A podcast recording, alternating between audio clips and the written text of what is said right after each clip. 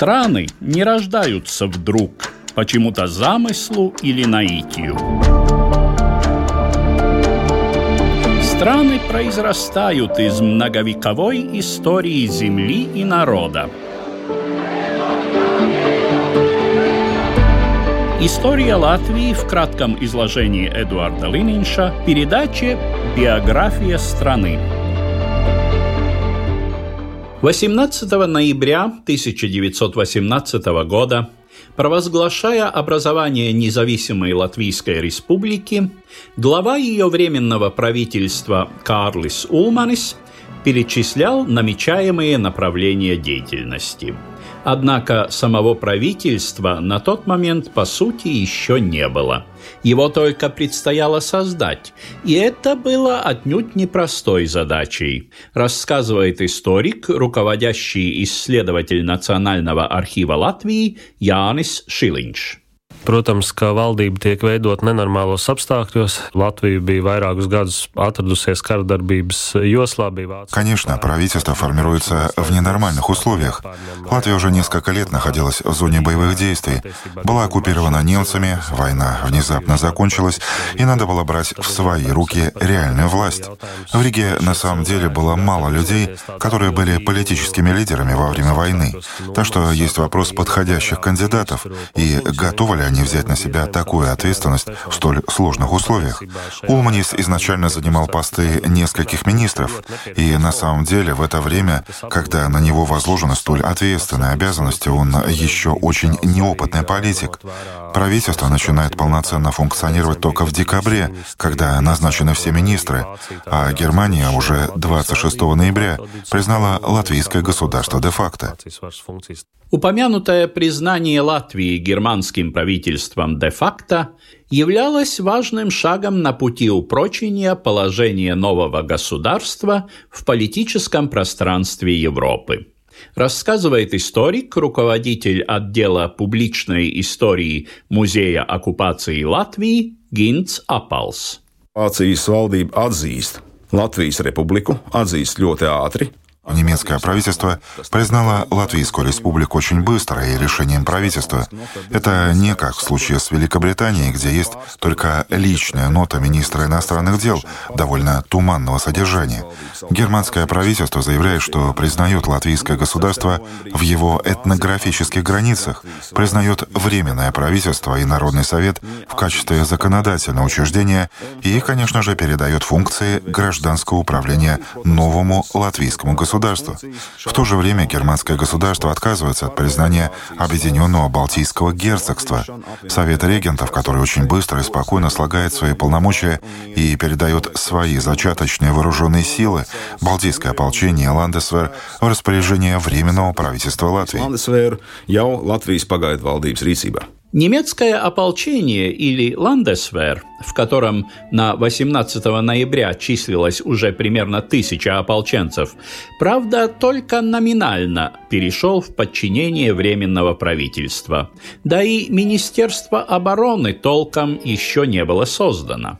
Фактически эти балтийские немецкие части больше прислушивались к мнению немецкого национального комитета, организации, представляющей интересы немецкого меньшинства Латвии. Вооружение и обеспечение ополченцев на себя взяло правительство Германии. Возможности Временного правительства на тот момент были для этого совершенно недостаточны, рассказывает историк Янис Шилинч. Protams, bija kaut kādi privātie ziedojumi, tas nebija pietiekami. Конечно, были частные пожертвования, но этого было недостаточно. Были заключены соглашения с правительством Германии в лице его представителя Аугуста Виннинга в том, что они будут содержать недавно сформированное латвийское ополчение, по-немецки называемое «Ландесвер». Это действительно огромные средства, миллионы марок и рублей. Временное правительство очень активно ищет кредиты за границей. Поначалу Улманис возлагал большие надежды на получение кредита от англичан, но это не сбылось. Изначально латвийское правительство получает больше помощи натурой, чем деньгами. Это немецкая военная помощь, англичане дают оружие, американцы дают еду, что тоже крайне важно. 7 декабря было подписано соглашение между Временным правительством и представителем Германии в Балтии Аугустом Виннигом, предполагавшее образование латвийского ополчения как мультинационального военного соединения, которое будет состоять из 18 латышских, семи немецких и одной русской роты. Однако хорошо выглядевшая на бумаге, в отношении образования латышской части ополчения это соглашение не очень-то воплощалось в жизнь. Немецкие военные власти не спешили снабжать и тем более вооружать латышских добровольцев, которых к Рождеству набралось примерно 1400. Наверное, для немцев не было секретом то, что для изрядной части из них мотивацией служила отнюдь не вера в будущее своего государства, а надежда на регулярный паёк. Тем временем на Востоке уже явно виднелась серьезная опасность. Условия Компенского перемирия предполагали отмену Брест-Литовского мирного договора – и других соглашений между Германией и Советской Россией. То есть терял силу отказ большевистского правительства от большей части территории Латвии. С другой стороны, эти условия обязывали Германию сохранить свое военное присутствие на оккупированной части бывшей Российской империи до дальнейших указаний стран Антанты. Но, как оказалось, выполнить это последнее условие Германия уже была не в силах. Ее некогда грозная армия разваливалась на глазах. Рядовые уже не слушались командиров, части, по решению солдатских комитетов, оставляли занимаемые позиции и отправлялись домой. Иногда отходящие немецкие части давали отпор слишком напиравшим красным, в других же случаях, как при взятии Резекне 30 ноября или Даугаупилса 12 декабря, немецкие солдатские комитеты договаривались о передаче города наступавшим.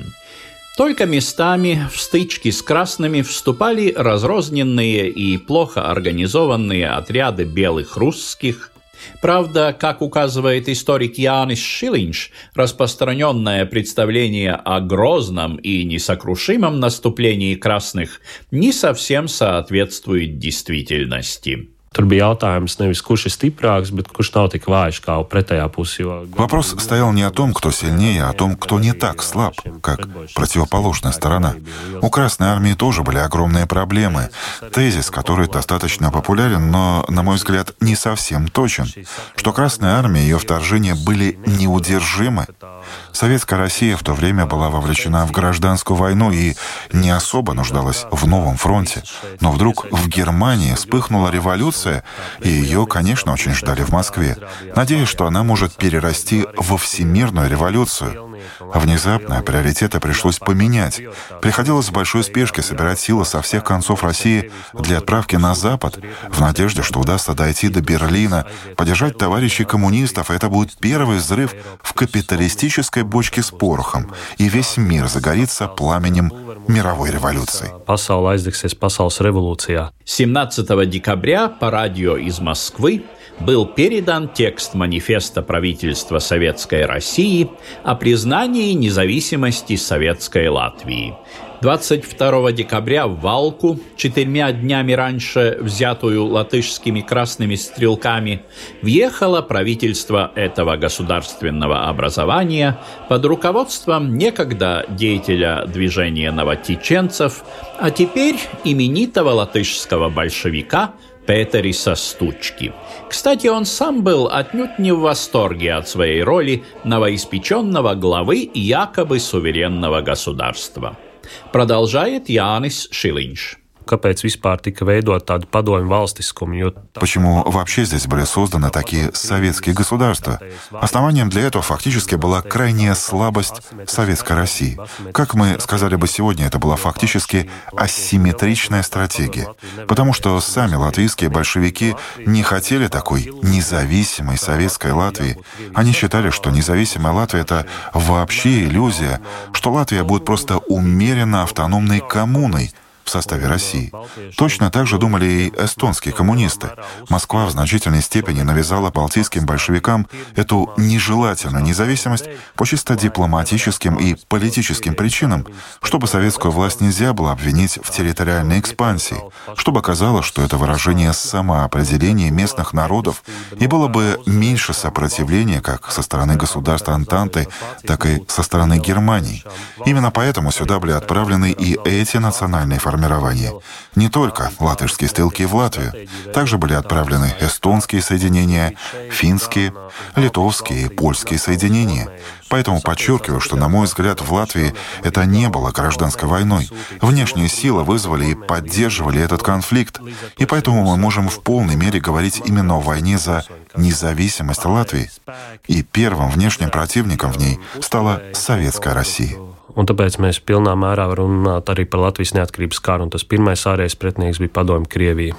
Латышские красные стрелки, несомненно, были самым многочисленным и самым боеспособным из национальных формирований, двигавшихся тогда на запад.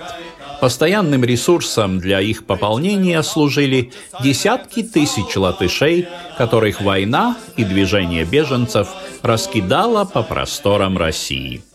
Продолжает Янис Шилинч. Latviešu strelnieku divīzija bija ilgstoši formēta, piedalījusies kardarbībā Krievijā. Латышская стрелковая дивизия была сформирована задолго до этого, участвовала в боях на территории России. Латвийские коммунисты применили довольно коварную стратегию, фактически остановив возвращение в Латвию беженцев из Советской России.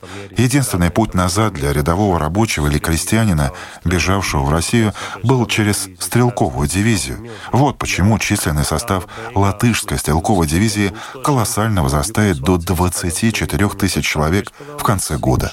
Юком Свацайтес был главнокомандующим вооруженными силами Советской России, и он полностью отдает приоритет латышской дивизии, выделяя большое количество продовольствия из стратегических резервов России. Для переброски дивизии в Латвию вложены огромные материально-технические ресурсы, так как дивизия латышских стрелков была разбросана по всем фронтам гражданской войны в России. Поэтому они прибывают в Латвию так поздно. Бытует также ошибочное мнение, что Латвию тогда оккупировали были одни латышские стрелки, но на самом деле первыми были Псковская стрелковая дивизия и вторая Новгородская стрелковая дивизия, состоявшие полностью из русских. И только 18 декабря 1918 года первый латышский стрелок ступил на латвийскую землю. Spēr savu pirmo soli latviešu. Что наступлению красных могло противопоставить Временное правительство Улманиса? Почти ничего. 30 декабря 1918 года газета «Яунайс Лайкс» «Новое время» писала Фактическое положение дел явно показывает, что народные массы не стоят за нашим временным правительством, что в этот страшный момент временное правительство одно, без масс. Конец цитаты.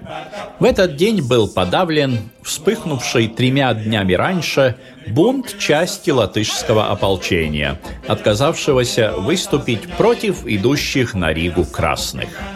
Десять зачинщиков расстреляли, почти 200 заключили под стражу, большинство остальных в последующие дни дезертировали. Продолжает Янис Шилинч. Sākotnēji, kā valdība tiek izveidota, Latvijas valsts dibināta, ir pacēlums to брюпра. Изначально, когда формируется правительство и создается латвийское государство, происходит патриотический подъем. Сотни добровольцев подают заявки. В Лепой проходит большая патриотическая демонстрация. Есть много признаков того, что общественность доверяет новому правительству. Но если, с одной стороны, можно хвалить Улманиса за то, что он взял на себя ответственность возглавить страну в такой ненормальной ситуации, ситуации, то ошибок он тоже наделал немало, что вполне логично для такого неопытного человека. Улманис возлагал большие надежды на иностранную помощь. Вначале на союзников, что английский флот поможет защитить Ригу. Потом были надежды на немцев, но все эти надежды провалились. Оказалось, что бороться за свою независимость приходится самим, что иностранцы не станут умирать за латвийскую землю. И это, пожалуй, некоторый урок и для сегодняшнего дня. Varbūt tā ir kaut kāda mācība arī mūsdienās. Man patīk šis salīdzinājums ar Igauniju. Igaunija bija ļoti līdzīga ситуация. Мне нравится сравнение с Эстонией, которая тоже была в очень похожей ситуации. Красная армия одновременно вторглась и на их территорию. В ее состав входили и эстонские красные стрелки, и финские красные добровольцы.